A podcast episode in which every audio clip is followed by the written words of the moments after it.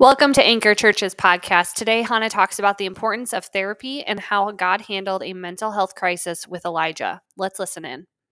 I remember it clear as day.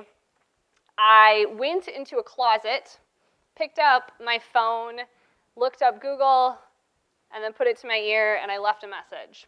And I said, "Hi, my name is Hannah, and I think maybe, me and my husband might need marriage counseling." And I hung up and I left the closet to see if anybody had seen me enter the closet and if anyone had heard me make that phone call. You see, I was on staff at a church at the time, and the idea of marriage counseling and someone who works at a church was basically that you were headed for divorce.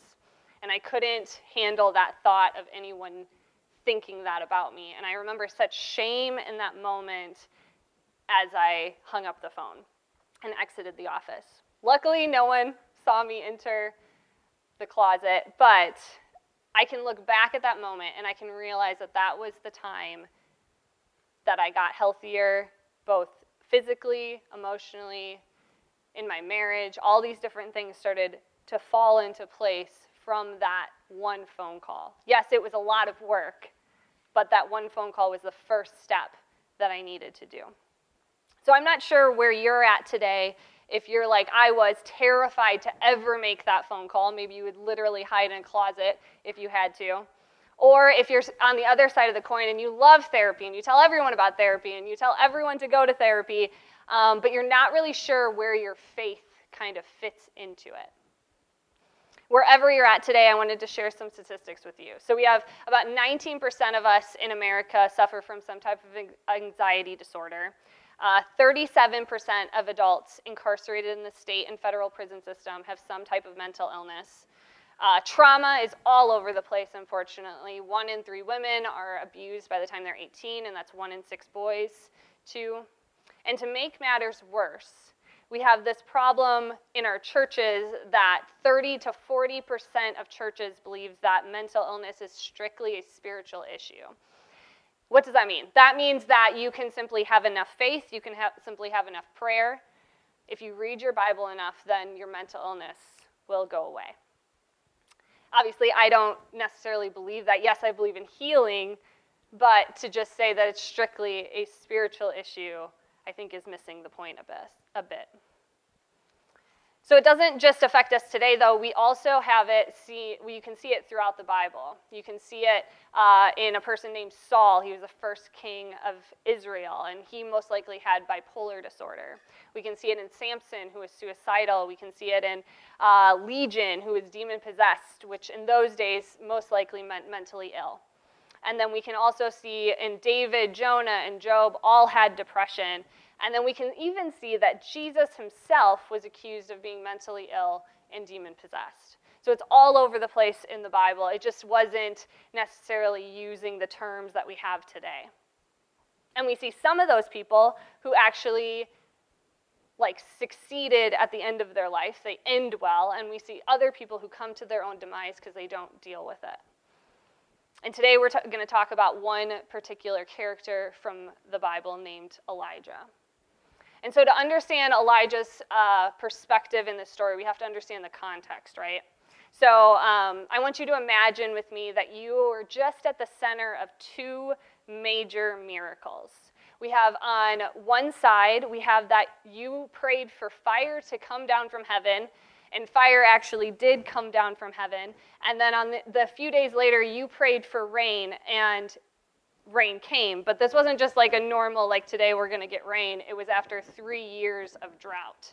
So both these things just happened to you. Both should have lifted your spirits, and both should have gotten the people of Israel to come back to God. But instead, what happens is the leader of the country is now saying, "I'm going to kill you, and if I don't kill you by tomorrow, I'm going to kill myself," basically. That's the story that we're entering into. And it's not really the results that Elijah was looking for. He was looking for that moment that everyone comes back to God, and that's it, and everyone's celebrating, and everything's good. But instead, what's happening is he's being hunted to be killed. And I don't know if you've ever felt like this, if you've gotten to the point that you've thought, I've had enough. I've had enough. I can't do anymore. Maybe you're working on like a nonprofit and you have spread all the news about this nonprofit. You've created the Facebook page. You've told all your friends about it. You've tried to get all the volunteers, and you just can't get the money. You can't get the volunteers. You can't get the buy-in that you wanted. Or maybe you're really trying to get your kid to listen to you, and you just keep trying. You've watched all the parenting videos. You've watched all the TikToks, all the YouTube videos. You've read all the books. You've talked to all your friends, and you just can't figure it out. And you just had enough. Maybe you're the person that everyone thinks is doing great, like Elijah. You look at him and you think, wow, God's really using him. He has these two major miracles that are happening because of him. And he should have been doing great. But instead, we enter into this moment with Elijah, and we see that he runs and runs and runs. And when he finished running, he says, I have had enough, Lord. Take my life, for I am no better than my ancestors who have already died. So it goes real dark, real fast. And in today's story, we're going to see how God handled that mental health crisis of Elijah's. We're going to see that God doesn't just come in and fix everything right away, even though he could have. And we're going to see how he handles it. So in 1 Kings 19, 5-9, if you want to turn there, you can, or I'll just read it to you. It's up on the screen, too. Sorry, this thing is bugging me. We see in 1 Kings 19, it says, Then he lay down and slept, but as he was sleeping, an angel touched him and told him, Get up and eat. He looked around, and there beside his head was some bread baked on hot stones and a jar of water. So he ate and drank and lay down again. And then the angel of the Lord came again and touched him and said, Get up and eat some more, or the journey ahead will be too much for you. So he got up and ate and drank, and the food gave him enough strength to travel 40 days and 40 nights to the Mount Sinai, the mountain of God.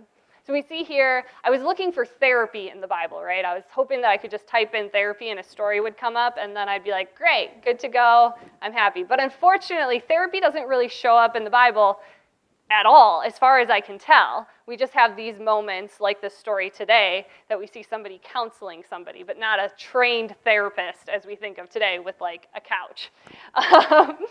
But we do see a few verses. We see in Proverbs 15:22, it says, Without counsel, plans fail, but with many advisors, they succeed. And then Proverbs 25 says, The purpose in a man's heart is like deep water, but a man of understanding will draw it out. And then finally, Ecclesiastes 9:17, Better to hear the quiet words of a wise person than the shouts of a foolish king. And so when I look at this story, I don't want to elevate therapists too highly, but I think of my therapist when I think of an angel in this story coming along and giving this person what they needed, giving Elijah the practical tools of what he needed at that time. He's saying, hey, you got to eat something, you got to drink something, and yeah, it's okay if you take a nap. And sometimes that's what we need, right? We need those three things, and we would be pretty good to go. But I can think of moments that I've been in therapy and just practical tips that my therapist has given me that I needed to move forward for the journey ahead. It says, or the journey ahead will be too much for you. And so these are some things that I've learned from therapy. The first thing is my feelings are like whispers. I learned this in marriage counseling, is that I stuff my feelings down a bit too much. And so then what happens is a few days later, I can kind of explode. So that's one thing I've learned. I've been able to do some EMDR therapy, which is basically moving traumatic memories from one side of the brain to the other side of the brain. And that's been really helpful for me and something that I couldn't have done without a therapist. I've been able to get some advice about friendships and boundaries and sharing too much, because sometimes I can either be on one end of the spectrum or the other. I cannot share anything with you, or I can share everything with you. And so sometimes we gotta land here in the middle. So my therapist gave me a tip of having 3 close friends, 12 friends, and then the crowd. And so basically, if you know the Bible at all, you know that Jesus had 3 close friends, 12 disciples, and then the crowd. And so today even, I'm putting into practice what my therapist taught me and not sharing every single detail with my trauma with you, even though that would be really interesting. But I'm not going to do that today because of what my therapist has taught me. And so when we look at this passage, we can see that the angel gave really practical tools. And sometimes we need somebody to come along and give us the practical tools we need to move forward for the journey ahead. We keep looking at this passage. If you want to put that one up there, Alice. It says, "But the Lord said to him, 'What are you doing here, Elijah?'" I love that line because I feel like that's what happens when you go to therapy, right? If you've been to therapy at all, hey, what are you doing here? What's going on? How was your week? That's kind of what God's doing in this moment. What are you doing here, Elijah? And he says, "I have zealously served the Lord God Almighty, but the people of Israel have broken their covenant with you, torn down your altars, and killed every single one of your prophets. And I am the only one left. And now they're trying to kill me too. Go out and stand before me on the mountain," the Lord told him. And as Elijah stood there, the Lord passed by, and a mighty windstorm hit the mountain. And it was such a terrible blast that the rocks were torn loose. But the Lord was not in the wind.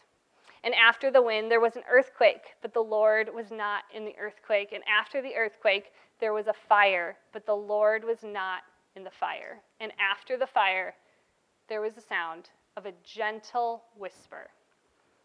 And when Elijah heard it, he wrapped his face in his cloak and went out and stood at the entrance of the cave. And so we see this crazy scene happening. There's wind, there's earthquake, there's rocks falling down, there's all this crazy stuff happening all around Elijah. But God's not in any of it. He's in the whisper. And this makes me think, I'm just going to get a sip of water. This made me think of about a year ago, this week actually, I did something pretty terrifying, and I decided to confront an abuser from my past. And what I did is I basically told my story in a very public way, and it happened in a church, and so I had a lot of so-called Christians coming after me and telling me that I shouldn't have told my story in the way that I did, and I shouldn't have, and what it was an abuse or whatever it was. All these different lists and all these different attacks and all this different storm happening around me. And it was a terrible season for me because I obviously love the church and I love Christians and I love God, and his people were hurting me so deeply during that time. And I got to the point that I just was asking God, why was this happening, and why was the person who was responsible for it all still in a position of power? And I've never been in a position where I questioned God so much before. And I stopped talking to him for a few weeks, maybe a few months. Honestly, I don't even remember, because it was so difficult to ask him a question that I knew I wouldn't get the full answer to.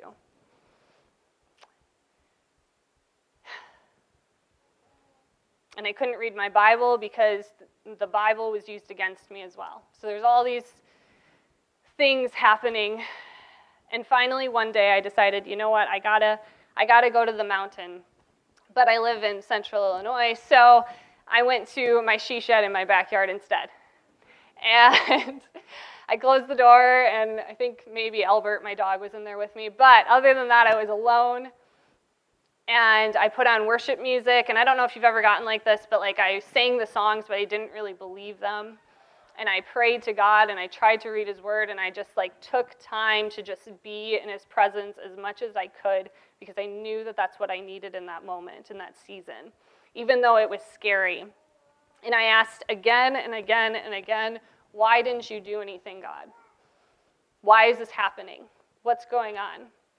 I don't know if you've ever been in that season of just asking all the questions, but the one that just kept coming back was, why didn't you do anything? And I felt like he spoke to me in a whisper, like Elijah here, and he said, Hannah, I did do something. I got you out of that church. I got you out of that culture. I got you out of that friend group. I got you out of that city even. I got you out of that state. I got you 3 hours away in a new city, in a new state, in a new church with new friends. And it was this moment of, oh, you're right. That happened 3-4 years ago, and I didn't even see it that way, but I needed that moment in the whisper. And what I want to encourage you with today is wherever you're at with your mental health is that God is with you in the storm. He's there. He's in the whisper. You just have to slow down enough to hear from him, even though you might not want to, even though you're scared to ask those questions. I'd encourage you to take the time to actually do it. He was in the midst of Elijah's mess, and he's in the midst of yours too. And even though that situation is still hurtful to think about, and I'm still working through it in therapy, that moment with God brings me hope. Let's keep going in the story. We see the next part. It says, and a voice said, "What are you doing here, Elijah?" And he replied again, "I have zealously served the Lord God Almighty, but the people of Israel have broken their covenant with you, torn down your altars, and killed every single one of your prophets. I am the only one left. And now they're trying to kill me too." And the Lord told him, "Go back the same way you came and travel to the wilderness of Damascus and anoint Elisha to replace you as my prophet. And I will preserve 7,000 others in Israel who have never bowed down to Baal or kissed him." You see, in this passage, we see Elijah says multiple times, "I'm on my own, I'm on my own, I'm on my own. I have no one else is here." But what's interesting about this is that God corrects him in the nicest way. He says, "I'll preserve 7,000 others in Israel who have never bowed down to Baal," that's the idol that they're worshiping, "or kissed him." So 7,000 others, which I think is significant. 7 is a big number in the Bible. But then we also see in the passage before this that this guy named Obadiah actually hid away 100 prophets that were serving God. And Elijah knew that.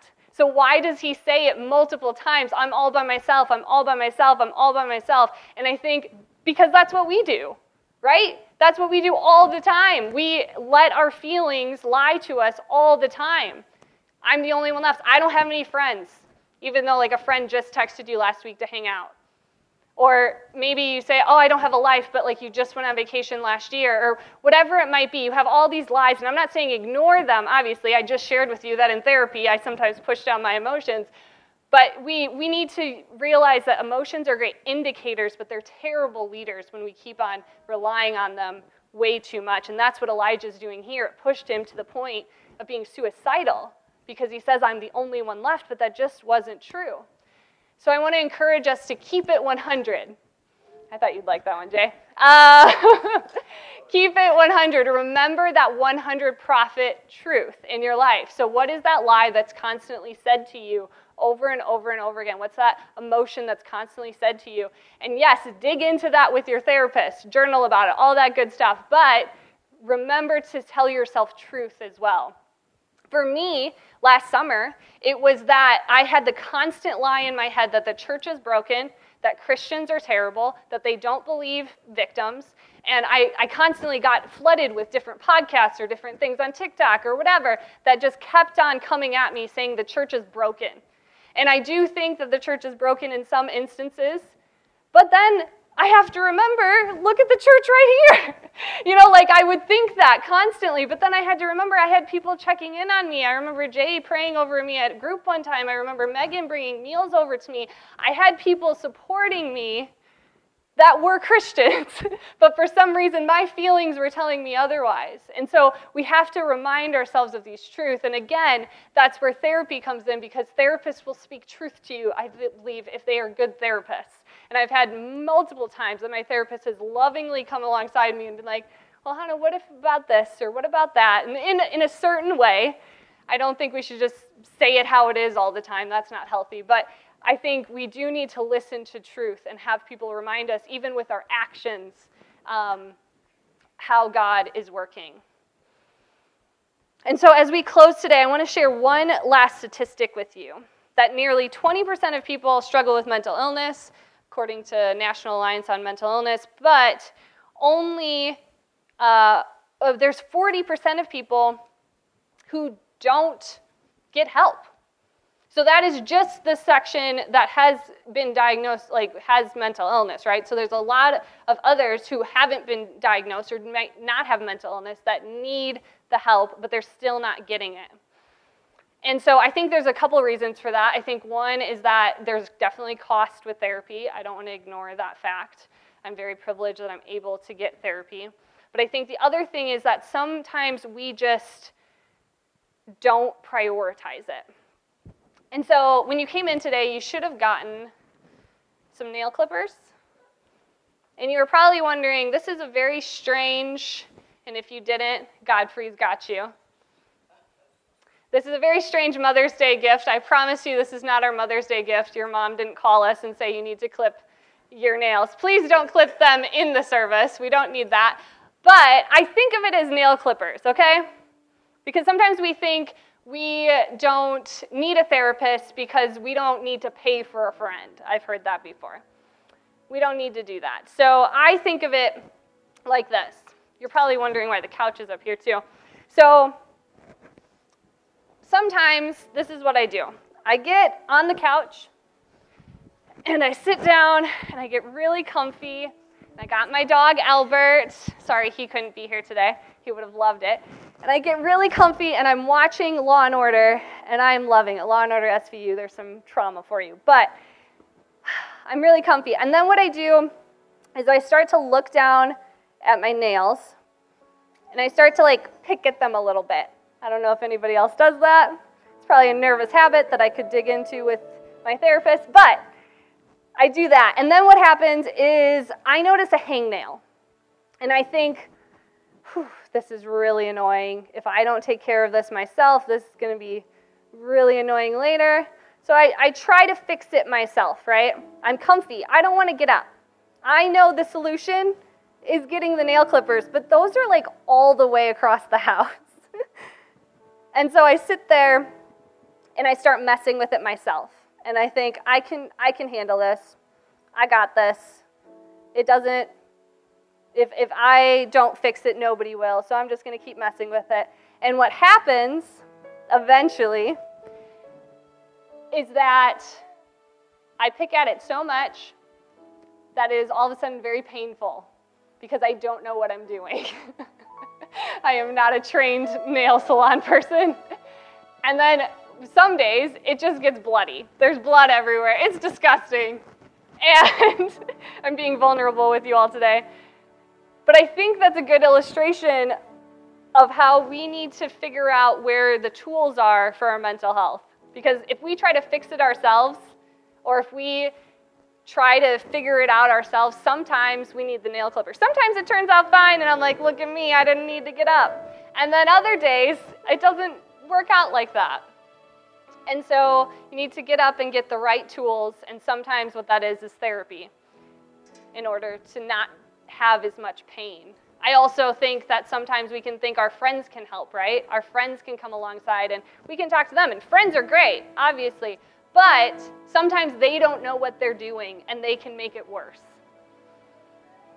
I know I thought that for a very long time. Well, I have friends. I don't need to talk about all this stuff. I can talk to Nick. But Nick isn't a therapist. I can't go to him and dive into all this trauma with just him. I need somebody else to help. So maybe you're like that. You think that you shouldn't pay for a friend. Hopefully that kind of helped you see that differently. You might think, well, I went to therapy like 10 years ago, so I'm good. Like, I know all my problems. And that's honestly what I thought too. I thought marriage counseling is two for the price of one. So we're both fixed. Guess what? We're not. So we both needed the help from a therapist individually to work through different things. And so I wanted you to take a moment right now and do an honest evaluation on how you're doing mentally. And so we're going to put that up on the screen. And I just want you to think through this list.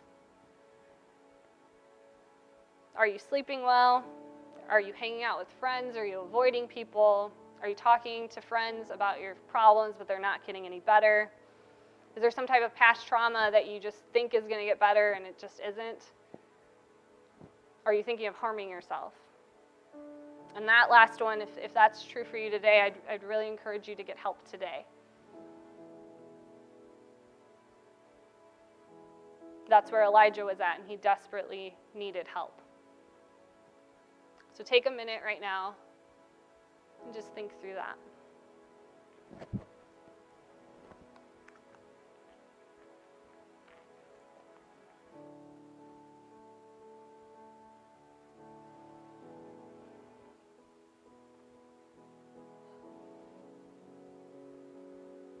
Maybe after those questions, you're thinking, okay, maybe it's time.